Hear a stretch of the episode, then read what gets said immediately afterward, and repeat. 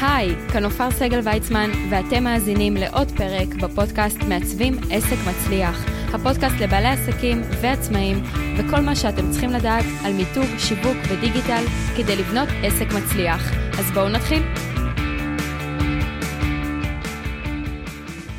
אז ברוכים הבאים לפרק הראשון של שנת 2021, וואו. אני לא יודעת אם אתם יודעים, אבל בשני לשני הפודקאסט חוגג יום הולדת שנה, שזה ממש אוטוטו, כן? עוד חודש בלבד. אה, וזהו, והפרק הראשון להיום הוא דווקא בנושא אתרים וכל מה שקשור לנגישות באתרים. זה נושא שהוא מרגיש די בחיתולים, אבל בפועל הוא ממש לא בחיתולים, אה, ואפילו הוא יצא חוק לגביו לפני שלוש שנים, ב-2000, סליחה, זה כבר ארבע שנים, ב-2017, והיה לנו באמת תקופת הסתגלות על איך להנגיש אתרים לבעלי מוגבלויות, לאנשים עיוורים או לקויי ראייה. כן, גם אנשים עיוורים גולשים באינטרנט, ומגיע להם שהאתר שלכם בעצם יוכל לפנות לכלל האוכלוסייה ולא רק לחלקה. אז חשוב לי לידע אתכם בכל מיני דברים. כל מי שיש לו אתר, הפרק הזה הוא סופר חשוב לו, כי אנחנו אוהבים לעשות את הדברים נכון, כמו שצריך, בצורה חוקית, במיוחד אחרי הפרק האחרון שהיה לנו עם זיו אנג'ל לגבי זכויות יוצרים. חוקים במדינת ישראל ודברים שחשוב לדעת. אה, חשוב לי כמובן לומר דבר ראשון, שזה לא ייעוץ משפטי מה שאני אומרת עכשיו, זה ממידע שמצאתי. יכול להיות שיהיו פה סתירות, אה, ואני מתנצלת מראש, אבל כמובן מי שצריך לבצע את התהליך הזה של הנגשת אתר, חשוב לבדוק את זה בצורה משפטית עם יועץ נגישות שהוסמך מטעם נגישות ישראל. אוקיי? אז כמה דברים חשובים. דבר ראשון, כן יצא חוק לפני ארבע שנים, שכל אתר במדינת ישראל חייב להיות מונגש לבעלי מוגבלויות. אם יש לכם תוסף באתר, אוקיי, שזה בדרך כלל עיגול כזה עם סמל של נכה בפינה, זה לא מספיק. זה לא בהתאם לתקן המלא, שעל פי חוק האתר צריך להיות מונגש. זה גרסה חלקית, ולכן במצב כזה אתם חשופים לתביעה של מעל 50 אלף שקל וחבל. אוקיי? ממש ממש חבל. אז חשוב לי לעשות רגע סדר בפרק הזה. על כל המידע שמצאתי, יש אנשים שיכולים להיות פטורים מהנגשת האתר באופן מלא, לפי התקן, ויש עסקים שחייבים ברגע זה כל מה שקשור להנגשת האתר הוא באחריותכם כבעלי האתר, כבעלי עסקים שהאתר שייך לכם, אז שימו לב, כי בעצם מי שמחויב להנגיש את האתר זה בעל העסק, בסדר? כמובן שיש לזה פתרון, אני אספר לכם uh, בסיום ככה מה האופציות שיש לכם, אבל בואו רגע נצלול על מי פטור מהנגשת האתר ומי חייב. אז בואו נבין את זה רגע. אז קודם כל, הפטור מהנגשת האתר הסתיים ב-26 לאוקטובר 2020. זה אומר שאנחנו כבר ארבעה חודשים אחרי, אה, ולכן מי שצריך להנגיש את האתר, בהתאם לקריטריונים שאני אומר היום, בפרק הזה כדאי לפעול ממש אחרי הפרק ולבצע את תהליך הנגישות הזה כדי לעמוד בחוק על פי התקן, ובאמת לעשות את הדברים כמו שצריך, כדי שהאתר שלכם יוכל לפנות לכלל האוכלוסייה. אז כמה כללים אה, לגבי הפטור. מי שיש לו עסק שהמחזור השנתי שלו הוא מתחת ל-100,000 שקלים, מה שאומר שמבחינת רשויות המיסים הוא בעצם עוסק פטור, הוא אוטומטית פטור מהנגשת האתר.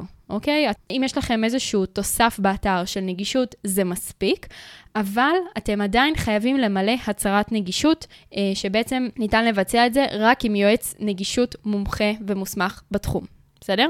זה דבר ראשון. אם המחזור השנתי שלכם, זאת אומרת שאתם עוסק מורשה, בין 100,000 שקלים ל-300,000 שקלים, אוקיי? הפטור מההנגשה של האתר שלכם הסתיים בתאריך 26 לאוקטובר 2020. אתם כבר ארבעה חודשים אחרי סיום הפטור. אמרתי שהיו ארבע שנים של הסתגלות, והיו שלוש שנים של הסתגלות, פשוט היום אנחנו כבר ב-2021, בינואר, ולכן האתר שלכם חייב לעבור במיידית תהליך הנגשה באופן מלא על פי דרישות התקן הישראלי. גם מי שיש לו מחזור שנתי של מעל 300 אלף שקלים, או מיליון אוקיי? מחויב, מחויב, מחויב להנגיש את האתר. אז בעצם היחידים שפטורים מהנגשה מלאה של האתר, זה רק העוסקים הפטורים, על פי ההגדרות של רשות המיסים. בסדר? אוקיי, אז אני אסכם את זה רגע. עוסק פטור לא מחויב בהנגשה מלאה של האתר, תוסף באתר של נגישות זה מספיק, אבל הוא עדיין חייב שיהיה באתר את הצהרת הנגישות, שהיא תקפה וכוללת את כל התאמות הנגישות שבוצעו באתר, בסניף הפיזי ואת הפרטים של רכז הנגישות. הצהרת נגישות, כל בעל עסק שיש לו אתר חייב שיהיה, בסדר? מזה מה שנקרא אי אפשר לברוח. אבל אם אתם עוסק מורשה ומעלה, החל ממחזור שנתי של 100,000 שקלים, גם אם אתם חברה בע"מ, אוקיי, הכוונה היא החל מ-100,000 שקלים, אז כולם חייבים היום, נכון להיום, להנגיש את האתר שלהם באופן מלא על ידי יועץ נגישות מוסמך לפי ארגון נגישות ישראל, אוקיי? ואני קצת אפרט לכם על התהליך. בעצם מה שצריך לעשות כדי שהאתר יהיה נגיש באופן מלא על פי דרישות התקן, זה לבצע סקר נגישות מקיף ומפורט לאתר, בהתאם לדרישות התקן. בסדר? זה משהו שעושה יועץ נגישות. שבעצם הוא מומחה לאתרי אינטרנט, והוא יוכל לבצע את זה כולל הצהרת הנגישות. אז הדבר הראשון שקורה בעצם בתהליך כזה, זה שהאתר שלכם, או דף הנחיתה, או ה mini site, זה לא משנה מה הגודל של האתר, אבל האתר, כל עוד על פי ההגדרות, מול רשות המיסים ומס הכנסה וכדומה, אתם עוסק מורשה ומעלה, האתר שלכם חייב לעבור בדיקה אצל יועץ נגישות. זה השלב הראשון. לאחר מכן, אתם מקבלים ממנו בעצם דוח מפורט והנחיות כלליות על מה לתקן, איפה הליקויים, בעצם בהתאם לדרישות התקן הישראלי. כל מה שצריך לבצע בהקדם כדי שהאתר יהיה נגיש באופן מלא.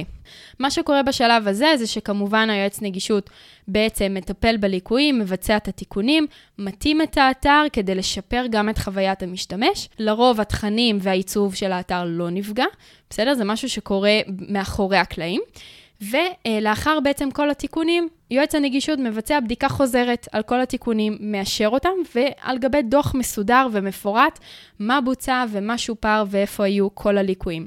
השלב האחרון זה באמת כתיבת הצהרת הנגישות, מפורטת, בהתאם לדרישות התקן, וכמובן גם ההוספה של ההצהרה עצמה באתר. לא חוכמה לכתוב הצהרת נגישות אם היא לא מופיעה באתר. Uh, מבחינת עלויות, לפי מה שהבנתי, העלויות מאוד משתנות, כמובן בהתאם להיקף האתר, אם זה דף אחד, או אם זה ארבעה דפים, או שזה פורטל, או שזה אתר חנות עם המון מוצרים, תלוי בכמות התבניות והעמודים. אבל המטרה של הפרק הזה היא באמת לתת לכם את הידע הזה. שוב, זה לא ייעוץ משפטי, ואני לא, um, לי אין את ההסמכה הזו. ולכן חברתי למישהו שהוא כן יועץ נגישות מוסמך מטעם נגישות ישראל, כדי באמת לאפשר לכל מי שיש לו אתר וורדפרס, להנגיש את האתר שלו באופן מלא. אני יכולה לשתף אתכם שהוא כבר סיפר לי על מספר תביעות שהגיעו כבר, כן, יש כבר תביעות. שמתנהלות כבר בבתי משפט מול בעלי עסקים שלא הנגישו את האתר שלהם, שבעלי מוגבלויות לא יכולים לגלוש באתר שלהם, זה לא מתאים לצרכים שלהם, של ליקויי הראייה.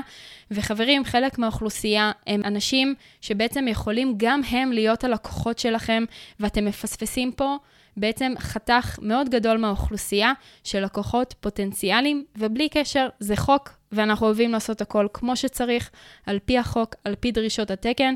היו לנו שלוש שנים, היו לנו שלוש שנים של הסתגלות נקרא לזה, של תהליך כדי לבצע את זה, ומהיום כבר אין דרך חזרה מה שנקרא.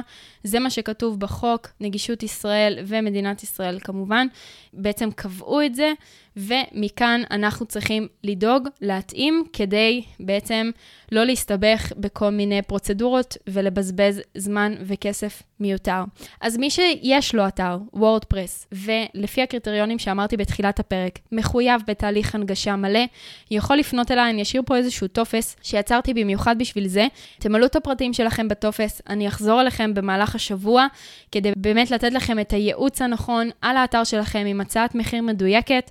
כמו שאמרתי, אני עובדת ישירות מול יועץ נגישות מוסמך מטעם נגישות ישראל. על פי הקריטריונים, הוא יתאים את האתר באופן מלא, לפי דרישות התקן הישראלי, שזה מאוד מאוד חשוב. ידאג לכם גם ליצירת הצהרת הנגישות שצריך, כדי שהאתר שלכם יהיה נגיש על פי חוק ומסודר ומאורגן, ובעצם יתאים לכל סוג אוכלוסייה במדינת ישראל.